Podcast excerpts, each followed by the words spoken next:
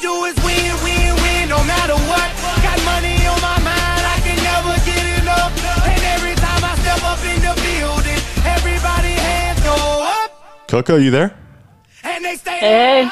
Oh, here it is. That's me. Coco, Coryn Labecki, a.k.a. previously known as Coryn Rivera, is on the call-up today. Oh, man, this is a good one. I'm super excited. We've known each other forever. Probably makes us both feel old. Since I started racing. Yeah, how long do you think that's been? Well, I was 11, and I'll be 31 this year, so that's, we're pushing on 20 years now of racing. Oh, that hurts. That hurts. There was girls on the podium that weren't even alive yet, I don't think. Oh, for sure not. How does that make you feel? It's very strange. Yeah. I always thought once I saw a start list where the girls' birth year is 2000, and tables turn. And, we're well past that point now. Yeah. Oh man, what a wild time!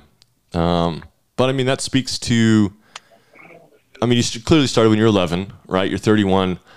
You know, junior years, so to speak. You learn a ton, but after, you know, women don't have didn't have a U23 category when you went through those years. But I mean, your longevity is unmatched. Yeah, I mean, you've just been performing for 20 years. That's true. And yeah, I think I have a lot to attribute to, like, my collegiate part of my career. I think that really kind of made it long, and it doubled my national championship count, but I also got an education and continued racing, and I did multiple disciplines, and then kind of matured as a person first. And then, and then had a pro opportunity with UnitedHealthcare, and then that put me into the World Tour eventually. So, but that middle step, and that was kind of like my U23 part of my career, I guess you could say, back in my day. And now there's becoming more and more U23 races now. So let's talk about, I mean, you started at 11, you just immediately started crushing, winning, building that mindset. And then surely at 17, 18, the pressure was quite large. At 18 years old, stepping out of juniors and into the female senior ranks, what pressure did you have, or you felt that you had at that stage? Well, I think I was quite used to the pressure, and I just really liked performing and competing and doing my best. So I don't think that mindset really changed much. But I guess trying to really think back of that moment. It's been so long. Because I guess where I'm getting at is you went to college, you went to Marion, which has a killer cycling program. And when you went to Marion, you kind of, I'm like putting air quotes out here, disappeared, or like really kind of pulled back. We didn't see you at all the races. We didn't see you, you know, winning like we were used to seeing you win as a junior. And we've chatted a little bit about this, but like you just went to college to experience college, and you kind of put cycling on the back burner a bit. And you just wanted to have fun and get your education and kind of step away a little bit. Is that wrong? Did I misinterpret that conversation? No, yeah, that's correct. And so how do you think that was, like, that saved your overall career? Like, do you think making that decision and going through that few years put you in a position to, like, continue to excel now? Yeah, for sure. I think it took a break, matured as a person, and focused on other things for a little bit, but still kept cycling in the background in a fun environment, but also still competitive as well. Just kind of like a different scene where, you know, it's like the guys and the girls racing together and multiple disciplines and just keeping it fun. So, yeah, I do think that definitely saved my career, because I think if I had maybe gone pro tour right away, which could have been an option, I think, definitely could have been burned out or or who knows? I don't know how that path would have unfolded. I would have lived in Europe or whatever else, but I'm on the path that I am on now. And do you think like riders like Megan Jastrup, like the world has just changed, the environment has changed, that she's able to do both? Yeah, absolutely. I think yeah, she's another example of someone who's doing both at the same time, and but also everyone's path is different. You know, some people can handle it, some people can't.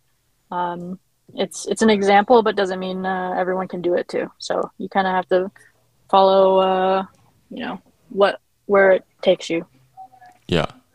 So Marion, you met your now husband, Nate.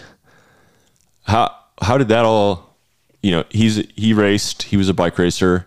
Give us the story on that.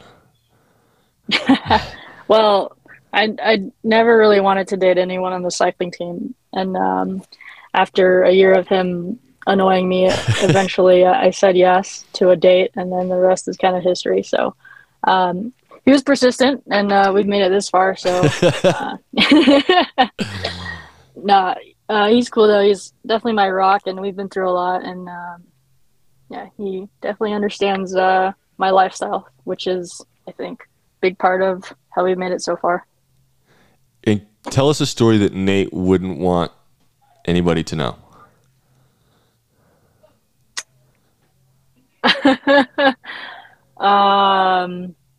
In terms of what?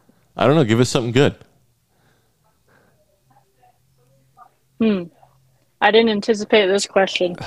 What just flies off the hip? He likes pickled okras. Pickled okra? What is an okra? It's a vegetable, man. Whoa. All right. Something off, but not too weird. Yeah. Nate, that's strange. Your other rock, which I would say is more precious to you and most of us, is Tank. Yes. He is an American Bulldog. Correct. And how did Tank come about your life? Well, my dad tends to get obsessed with things, and at that time he was really obsessed with American Bulldogs, so Tank was his first one. And I found out from an Instagram post, the dog breeder posted a picture of my dad with Tank in his arms, saying Tank's going to his new celebrity home. And I was also tagged in it. And I was in Majorca on a training camp thinking, man, what is going on? And I call my mom and I tell her the story, and she freaks out. She's like, what, your dad bought a dog? So I spilt the beans, and then I called my dad, and then, yeah, it turns out he picked up Tank. And he had him for a few months, and you know, this is originally my dad's dog. And then eventually I came home that winter, and I said, hey, can we babysit Tank for like a week or two? Like, you know, I'm home and I just want to relax a little bit. So we had Tank for a week, and then next thing you know, my dad gets 2 more American Bulldogs. One for my younger sister and one supposedly for my mom. And my mom freaked out, and she said, you're going to have to keep Tank because we can't have 4 dogs at the house right now. Because we already have a dog at home from when I was in high school. So we're talking full zoo, full house. And we kept Tank ever since. And so now he's ours. That's amazing. Yeah, I mean, if anybody that, you know, follows Coryn, you see Tank so often on her Instagram. He's an amazing dog. We've taken care of him here. Yeah, he's just so much fun. And yeah, which speaking of, like, this is going to roll us into like some bike racing, but we missed him this year. The past few years, the Labeckis have come to Boulder and stayed at the Shepaway residence for your summer training. And so I'm heartbroken that I missed Tank. I missed you guys. I missed the pizzas. But you guys bought a house in Pennsylvania, out in Lancaster County, and so clearly, you know, you're going to stay there. How do you think, you know, you always used to come to altitude and do a lot of altitude prep, and now you didn't do that. do you have a tent at home or just trying something different? What, and how do you feel about that? Yeah, so the last 2 years, I did an altitude camp in Nederland, Boulder, with our van that we've converted. And so it worked out really well for the Olympics in 2021. And then we also did it again last year. But that didn't turn out very well because I came into it with a stomach bug and I just couldn't recover from it. I just felt horrible. And the hard part about Colorado is that you kind of have to drive around 6 hours any direction to get back down to sea level. And also with the Tour de France Femmes coming into the schedule, starting with last year, the time frame is really tight. So this year I've opted to fly directly to Geneva in Switzerland, and now I'm in Tignes, France, for an altitude camp before the Tour de France. So we had to switch things up a bit this year. But it works out pretty well because now living in the East Coast, travel to Europe is a lot shorter. And also the time difference is less. So that jet lag is not as bad. And so, yeah, I'm bummed to not be in Colorado because it worked out really well Olympic year. But I think with my goals for this year, it just works out better to do an altitude camp in Europe. Okay, so it's not personal. That's just what Becca and I wanted to know. It wasn't personal. So just to make it clear, it wasn't personal because we would love to see you guys and hang out. Maybe we'll have to do a fall visit. Yeah, exactly. So how long were you at home before Nationals? You had, pretty good spring season over in Europe, and you came home. How much time did you have at home before Nationals? I came home after the Vuelta, which was the first week in May. And then we went down to Nationals early, and I was home for like 7 weeks. So I'd say I was home for 4 or 5 weeks, around about that time. And clearly your fitness, I mean, personally, for me seeing it right from the outside, is some of the best fitness you've had this time of year. Is that from consistency? Is that just having a really good, injury, trouble-free spring, different training, different mentality? Yeah, I think definitely a mix of things. I had a really long winter, and I only had a small cold this year, no injuries, no major crashes or anything. So, so far the season has been pretty consistent as far as health goes. And then kind of switched things up in the summer, when I came home in May with training, and then got in a little more motor pacing and a little more race-specific efforts. And also I did a lot of heat training as well, going into Nationals. So those were the things that were a little bit different going into Nationals. And actually, I think that my best form going into Nationals was 2021. That's when I came off of altitude in Boulder and then went over to Nationals. And I was flying then, but I think I just didn't race as smart. So I think I had a different approach to this year with a heat prep, but I think it also worked quite well. And what's your heat stress protocol? I was doing kind of 2 a days, and my second ride in the day would be like an hour on the trainer with a long sleeve, no fan, indoors. Okay, so you do your morning training and then whatever it was, and then before dinner you would just do zone 2. I'm just on a trainer for an hour, just staying warm. Yeah, even zone 1, it just feels different on the trainer. So it was pretty light, not that heavy, but I mean after 4 minutes you're just sweating like a dog. So you're just getting that core temperature up. And so how do you feel that's different? Because when you were in Boulder, you were doing hot baths after training. You'd go ride, and then we'd try to just get you in some hot water for as long as possible. How do you think it achieves the same thing, or do you think it's different?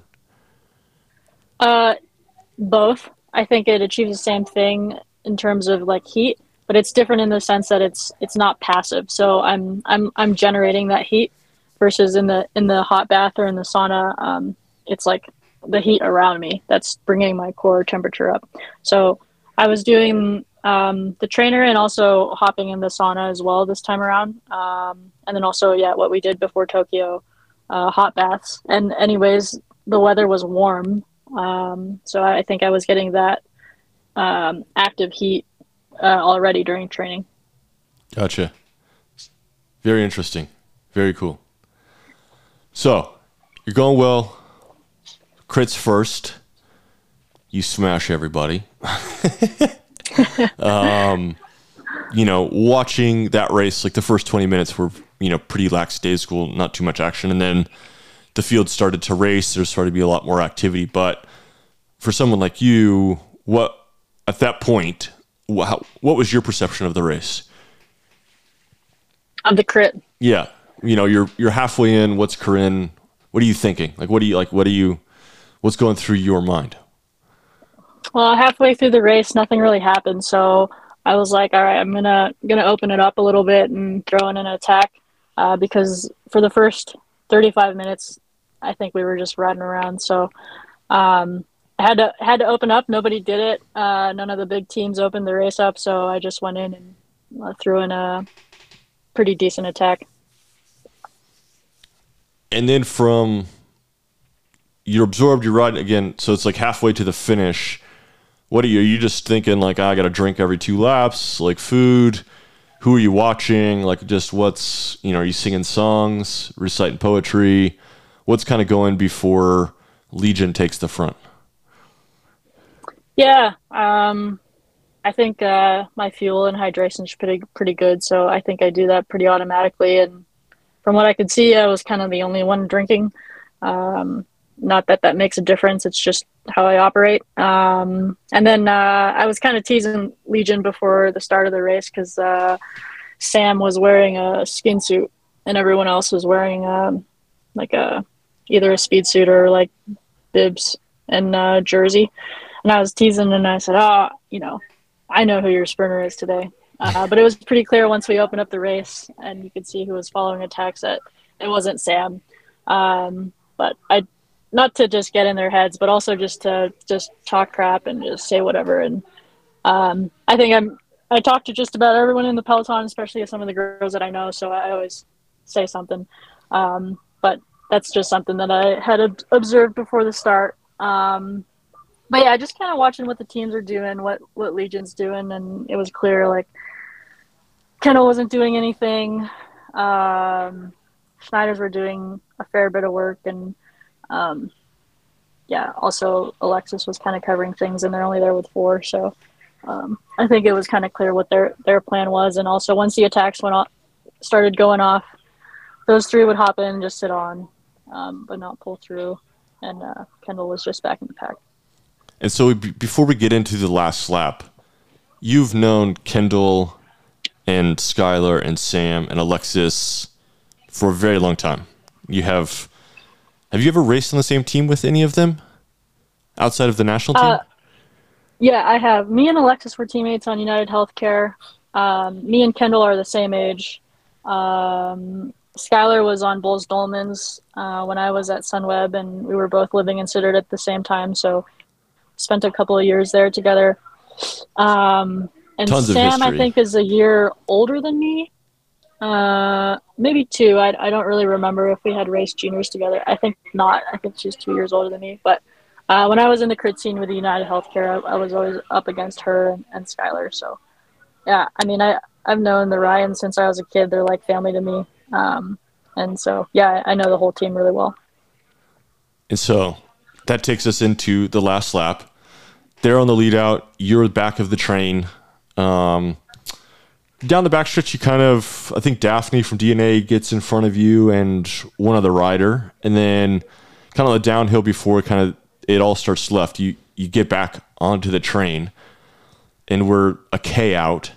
What are you thinking? Like are you racing on instinct or do you have a black and white plan that you're going to execute no matter what? I'm kind of like 50-50 on that. I come in with a plan, an idea, the way that I think is the best for me to win the race. And then also just off the cuff, off instinct. I think you kind of need that mix. You need to be able to adjust when it's not going to plan. And yeah, and if you see a different kind of opportunity that would work well, you know, you have to be able to be ready to grab it. So I do like a 50-50 split on that. And yeah, going into that first turn, I kind of took that corner slow, just to see, you know, if other teams really had the pressure on me to, you know, to stay on the Legion train. And then some other girls came around me and closed it. So I was like, okay, that's fine. And then I got back into position in the next corner. And yeah, I was back on the back of the Legion train. And then, yeah, going into that next turn, I kind of gave it a gap. It's kind of a shallow left. And I just got a run on them, and I just said to myself, like, yeah, as soon as I close this, I'm just going. Because we didn't see that on the stream, like with the cameras. We kind of – we see the left, that soft left, I think from the front, and you look tight, and then it goes out to, like, the long shot, you know, from the front. So – we can't see that you have opened that gap, which you do, like in your, like setting up the sprint is you give yourself a run, like right into the slipstream, carry momentum and hit them with a greater bit of speed. So that's like, I didn't see that. So that's like, you know, doesn't surprise me you've done that. So you open that gap, close it. And that's probably 500, 600 meters from the finish. No idea. It was super long, but I just cut it like straight by straight and just sprinted 4 times to the line. But actually, if you look back, it does. I think it should show. I think that 2-minute clip on YouTube from Flo shows me kind of back off and just have like a half a bike length gap. Yeah, and I just take a run on the wheel. So, yeah. It was just super long. I don't really know how long it was, but I just kept going. It was forever. And so you started sprinting right-hand corner. Are you thinking about anybody on your wheel? Are you thinking about somebody coming around you on the inside or the outside? Or are you just corner to corner executing this effort? Yeah, I went so early that you'll see, like, once I take the right, I just look over my shoulder real quick just to see, like, how tight it is and how much time I have or space. And I saw Kendall was right there. So I just went straight out of the saddle and just kept going again. And the rest is history. Yeah. And I just pretty much did the same thing after every corner. So without the look back, of course, but just taking the corner, protecting the inside, going wide and just sprinting out of it. And so there's a little bit of controversy from some people. Second to last corner, Kendall was overlapped on the outside and caught herself between your wheel and the curb and had to hesitate. Your best unbiased opinion, you know, how intentional was that compared to just, because from the back shot, you weren't fully on the outside going into that corner. You were 2/3. So you weren't taking, quote, the most optimal line, but it's uphill. It's a little slower than normal. But how intentional was the exit? Well, I mean, I think, yeah, you're right. It's slightly uphill, so I don't have to swing as wide for it. But I went all the way inside because there's a manhole cover, like dead center where the line is. So I went really tight. And then there's a bunch of manhole covers on the way out too. So, and at this point, I mean, we're going full ticket. So you got to use the space that you have. And so I went all the way wide to miss both of the manhole covers. And there's just enough space for, you know, a set of wheels there. But throughout the race, you could take it really tight on the inside. There's a patch of asphalt that's new and smooth. But, you know, a lot of that road on that second to last straight is not that great. There's like potholes everywhere and patches and stuff. So honestly, I was just taking the smoothest line for me. And I didn't know that she was on my outside or my inside or what. I was just taking the line that I needed to do to carry the most speed. And that, like, because from the, you know, live streams and everything else, like, I didn't notice that much potholage, manhole coverage on the ground. That's hard for us to see. So to have that context of why you did what you did makes a lot, doesn't make a lot more sense, but can make a lot more sense for somebody else. But it gives it context to that situation. Yeah, for sure. And if you look at the video, I mean, you see me like just clearly miss that pothole, and there's like just enough space on the outside to come by. And some of the potholes the manhole covers they cover with like grip tape. Also the last corner, there's a manhole cover like right dead center in the apex. So there's a little bit of that to maneuver through. Yeah. So you get the win, clearly. You have a day off. That was Olympics day, right? Or something like that? Yeah. Yeah. Correct. Yep. So what did that day consist of? Post crit, pre-road race. How much on your feet stuff did you do? How much just chill did you do? I try to chill as much as I can. I think there's maybe a little too much going on that day, and it is a little bit tough because the crit ends so late. And so I was pretty prepared. I like already had dinner, and I was just trying to mow it down as soon as podium was over. And then on Saturday, I did a USA Cycling Foundation ride in the morning, just an easy spin, no efforts or anything. I kind of considered the crit as my opener. And then, and then I had quick lunch and then went off to Olympic Day. And I was sitting down, so I think for the legs it's fine. I always had a drink in my hand. And I think it's nice to give back to the community, and Knoxville was really good to me, and I like doing events like this for the kids. So I enjoyed that, and also my family from Indiana came down as well. So, you know, they were part of that fun too. And then from there, I just quick went and had a massage, and then was back at the hotel and went down for a nap. Nice. So that leads us into the road race. You have not rewatched this. You've not seen it. I have not. And so correct. We are going to watch the last lap, 15 minutes, and you're going to narrate this. And I'm going to like point out stuff that I'm going to ask you questions of why you're doing what you're doing, also what you're seeing. But we are both, Coryn and I are both teed up on flowbikes.com, Pro Road Nationals replay.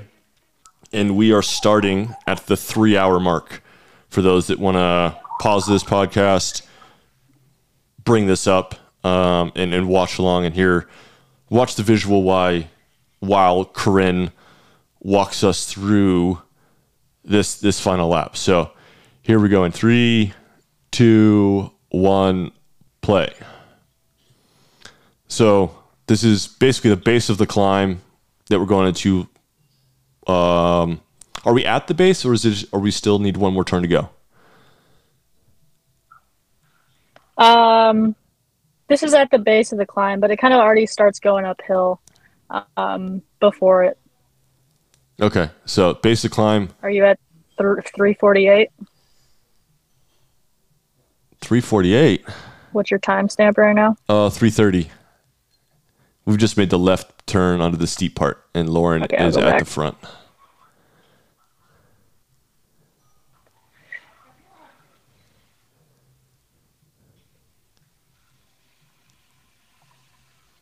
Yeah, this is basically the climb, but the street before it is already slightly uphill. But this is pretty much the main climb, the Strava segment. So we made the left. You turn left. Kicks up super steep. Lauren just whacks it, and it starts to come apart pretty quick. And you're kind of far back. I mean, you're not on the wheel, and then it just easily just like isolates into Lauren, Chloe, you, Skylar. And two other riders, one from Flaunt and another rider. I'm not sure who that is, but they are not around long. But Lauren is this her going all out? Is this her like doing a Strava segment, or do you think that this is a metered effort?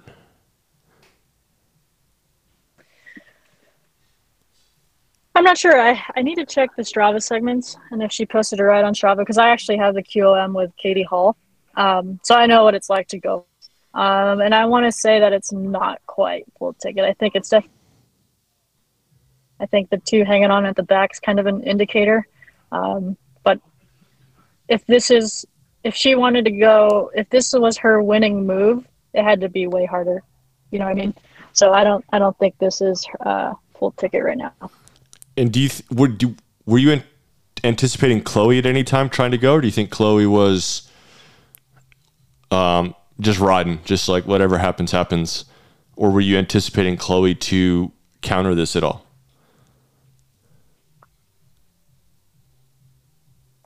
Yeah, I was anticipating that a bit, and that's why I kind of floated to the back and also kind of just sagged this climb a little bit, because it's so steep in some moments it's really hard to make that difference and attack. And you can catch some momentum here, like in the flat part going up and over. But I just wanted to keep my eyes. But once you get to the top and you start going down, you can't really make a huge difference. It's so fast. So I just try to keep the overview a little bit and watch some body language. But yeah, once we came over the top there,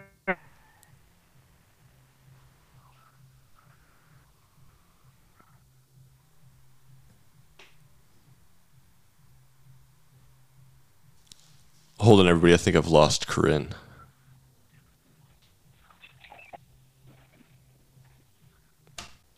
Okay. We got Coryn back. Lots going on. She's at the top of the mountain with her team. They're downstairs watching the tour. I don't know why.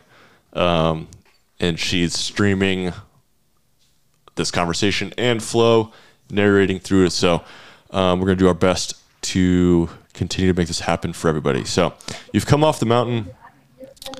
I noticed like you were looking over your shoulder a ton. Why? I mean, you have the three other best riders in the field. Why? What's making you look behind so much?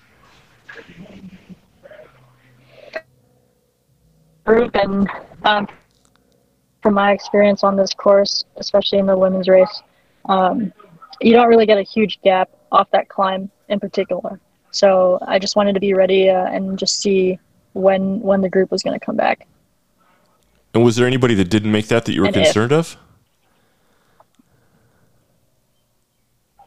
I just didn't want to catch myself off guard. I think, you know, I just wanted to be ready. Gotcha. And then now we can see we get to the flat and Lauren throws the first attack, and you guys are kind of spread out, but you're the first to react in the terms of out of the saddle, doing an acceleration, not on a wheel. Right here, are you going, you know, I need to cover everything, it's on me, or, you know, I'm going to play it super conservative and like take a risk? What are you thinking right here?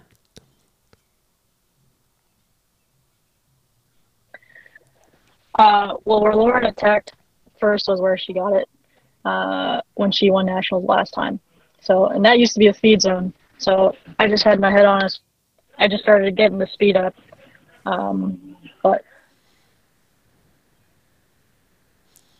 and now we see you waving your hand. Well, so I just let her close it all the way. And you guys go. Yeah, because it's clear. You know, I look back and I see where. And it's really not that far. And like this is clearly the strongest group. And you know, Lauren wants to start throwing down attacks right away. And so, you know, I was like, let's just work together and establish this gap first, getting the crap out of each other. And you know, I think that was a smarter idea for the four of us than to just start opening it up with attacks that far out. And this is the first time we really saw. So I got everyone to work for a little bit. Yeah, and this is the first time we saw Skylar at the front of the race. What, like when you see her in this move, is she a threat? Are you not worried? Or is she a wild card to you?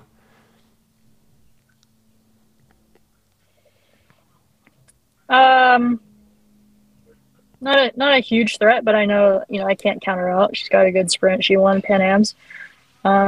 She wasn't the leader at the crit, so obviously this is maybe a race for her. But not really a huge threat. And I know she wouldn't be someone who would be attacking. Yep. So me, as a fellow sprinter, I'm in this situation, like, I'm sitting on. I'm not doing any work this close to the finish in this type of group. But you're starting to rotate. And you explained, like, you know, you'd just rather be with three than a larger group. Is this just that much confidence in your fitness, in your form at the moment?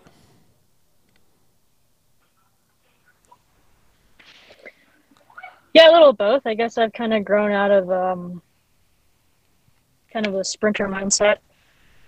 And especially in women's cycling, as soon as one person sits on, it's going to kill it. It's going to come back.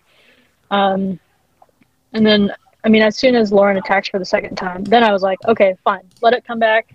Then, you know, I'm happy to do a group sprint with everybody else. But I would prefer to be in this group of four, and I think she would prefer to be in this group of four. But if you want to start playing games,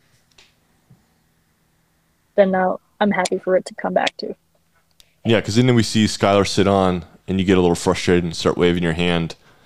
You know, and the speed comes off, and then it cuts to a shot where this larger group of 10 or so start to catch you guys.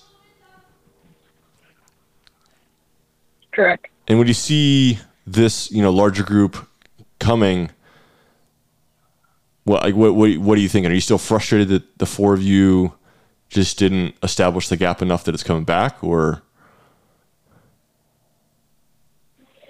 Well, I mean, at this point, I can't really get frustrated. When I watch it back, yeah, now I'm frustrated. But in the race, I'm like looking for if someone's going to counter from the group behind and just be ready for the next situation, you know. Are you anticipating where, like, do you know which riders are in this group? Are you assuming that Neben is still there and the DNA rider, you know, some of these other known strong riders are there, and are you have a few names in your head of who could counterattack? Yeah, for sure. Yeah, Amber has one solo on this course. You know, and they're clearly strong. I mean, this select group coming from behind is strong. So I just wanted to be ready for that next move.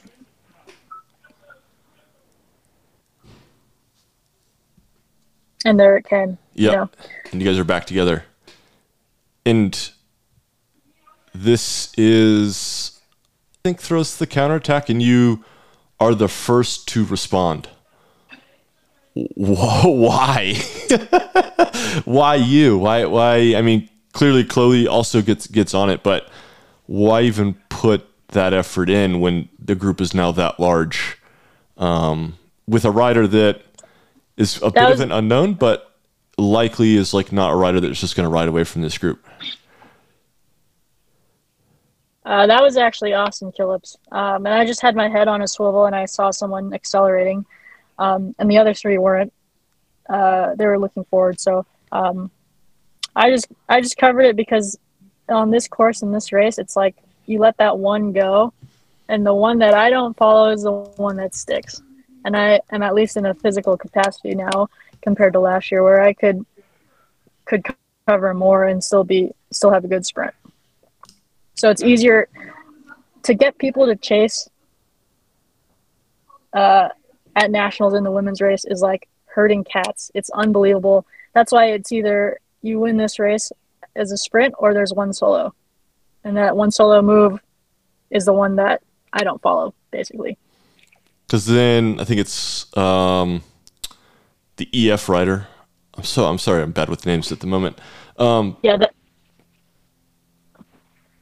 you're right on that one again, and so that's just your mindset from kind of here on out, is that I'm just going to take up the responsibility of making sure that it's stays together and not just giving one rider some leash and hoping that everybody's going to kind of collectively bring that back. Correct. Because they won't. Yeah. So that doesn't happen. And so even with a rider like Chloe, you are unwilling to gamble, because I'm reading this and I'm just going like, Chloe's going to chase everything. Like, you know, it doesn't matter who it is. At some point, Chloe's going to get frustrated and be like, Hulk smash. I'm chasing it back.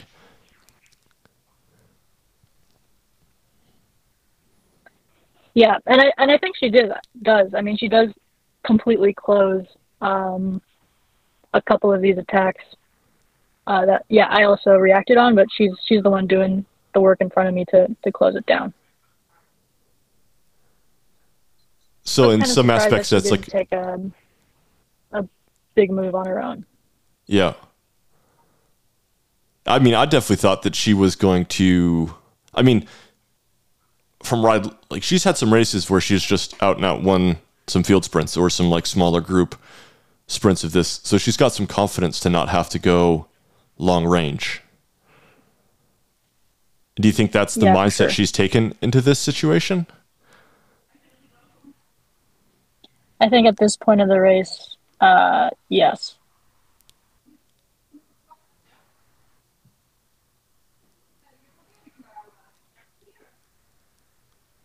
Earlier in the race, she was setting like a hard pace up the climbs.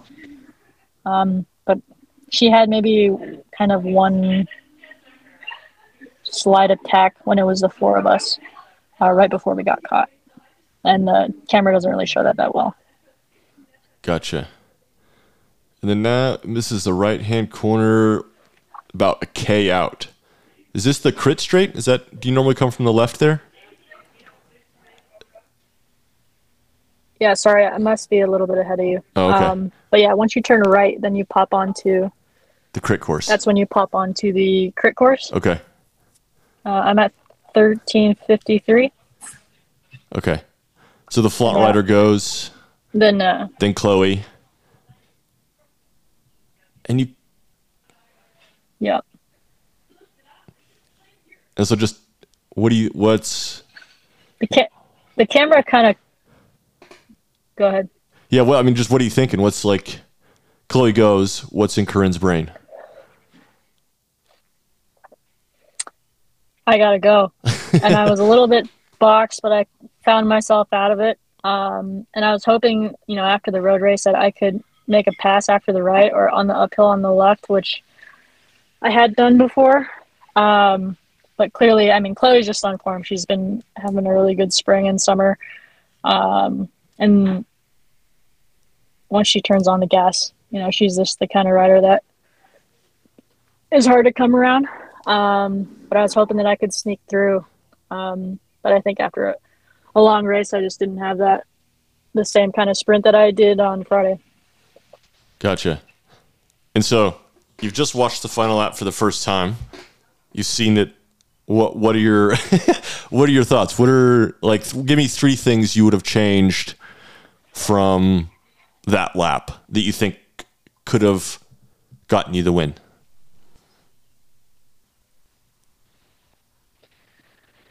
Yeah, I think overreacted on quite a few attacks. I think if there's any attack I should have been reacted on, it would be Chloe's. But I just hate losing this race. I've lost this race so many times. But I know from experience that, like, it's easier for me, and I think I still have a better chance at winning if I just cover everything. Well, not everything, but the important moves. And then I come into a sprint like this versus I gamble and I let someone go, and then I hope that someone's going to close it down. That hasn't worked for me in the past. So I rather have my chance to win in this scenario than the latter. And, like, maybe I have fresher legs. But I was cramping on the climb. So, yeah, I was already, like, put in a good effort. Sorry, I think that, Service, you said you were cramping a little bit up the climb the last time? Yeah. Okay. So context of where you were at physically going in that last lap. Yeah. Because, I mean, on the climb, you look super good. Like, no, you didn't look like... And then on the downhill or that first bit of the flats, like, again, you just went straight into it. You weren't shaking out. You know, you weren't, like, hanging on the back trying to recover. So you played poker super well, you know, in that aspect to, you know, not show anybody that you had that much fatigue. Yeah, I mean, I don't hate the mindset that, you know, you're like, I'm going to create a race that I can win rather than be in a race that's not in my control. Like, you'd rather try to make the race that you can win and lose than be so passive and lose that way. Correct. Yeah. I don't hate it, but I'm still frustrated at you, Coryn. I'm still frustrated. For sure. Yeah. I think I should have learned from my own sprint and the crit, and like, there is no passing in these last three corners unless you're Luc Lamperti or something. But yeah, I just thought I could get past her, you know, but I should have made that right-hand corner more important and get in front of her and ride the same way I did on Friday. Yep. But it's kind of different too, like the way that I had speed coming off that downhill, going into that right when it goes uphill. You know, I took a lot of momentum off of that, and now when you're coming into it really slow like this, it's a lot different as well. So, you know, once we started hitting the gas, it hit differently. Yeah, I mean, yeah, you can kind of tell that that's a big effort to get there first. Yeah, because I think probably whatever Legion was probably going close to 55, 60K an hour maybe, versus like you guys in the road race doing 40. That's a big difference of speed to make up on your own. Yeah. Yeah. Yeah, for sure. So there you have it. I mean, thanks for doing that. I know. I'm mad at myself too. I'm mad at myself too, but, you know, I lost to a better rider. I just maybe, should have had a better better importance on that right-hand corner in the road race too. Right on. So let's wrap it up. Your time is precious. You're getting ready for the wind down in bed. But you didn't do the Giro. You're doing Les Femmes. What was that decision? Why? And then what's after Tour de Femmes? Yeah, I mean, normally when you do the Giro as an American, it's better if you skip Nationals, and Nationals is always important to me and a goal of mine. So that leaves it up to the Tour. And also, I was supposed to do the Tour for the first time last year, and I ended up getting sick. So... it's a big goal of mine to go there and go for a stage there and help the team. So that is why we're aiming for the Tour this year. And are there any stages that you fancy, or are you kind of in a more support role, but if opportunity comes, it's there? Or are we going to be watching the team ride for you? I think I'm a little bit more in a support role, and then see if an opportunity arises. I didn't have my best spring this year, but, I'm turning it around and I'm feeling a lot better. So, I think that's, kind of the situation you'd probably be looking at for the Tour. All right. And where's, Scotland Worlds? Is that a course that you like? Is that sorted to you? Yeah, I think, it's kind of like a crit on steroids. The first 60K is kind of run into town, a couple longer, shallower climbs going into town. And then the city circuit is something like 50-plus, right-hand corners downtown in Glasgow. And on top of that, a bunch of steep kickers. So, it's like a crit on steroids, I call it. And I think it is pretty suited to me. So we'll see. Hopefully I make this a little. And so is that, would it be, for all our American crit monkeys, is that, is the elevation like Nationals? Is it like Crybaby Hill? Is it like Snake Alley? What kind of crit profile-esque, would you relate it to domestically? Oh, no, it's way harder. I mean, there's a straight that's like 21%. So And the lap is way bigger. I think it's something like 14K or something. So I don't think it's necessarily comparable to any kind of crit in the U.S. But I think in terms of the right-hand corners, that's where the crit aspect comes to mind. Okay. So 21%. I don't know if you've ever done it, but Cat's Hill in Los Gatos, that climb is 21%. And that's like 100 meters. So for those California folks, that's... You've ridden that. You're going to see that at Glasgow. And there's just 40 of those, basically, with a turn of turns. Pretty much, yeah. Sweet. Well, best of luck. Go crush it. The Shepaway household is rooting for you. Thank you. We'll be tuning in. Appreciate that. Yeah, and best of luck. Stay healthy. Stay safe. And, I mean, thank you so much for coming on, and especially doing that live watch for the first time with us. That was pretty killer. Like, I could feel your motion come through as you were watching that play-by-play. So that was really cool. Yeah, for sure. I think there's no better person to watch it with me for the first time, and I always appreciate your critique. So this was fun. Thanks for having me. Absolutely. And just for the people that don't know, what's your team? Who do you ride for?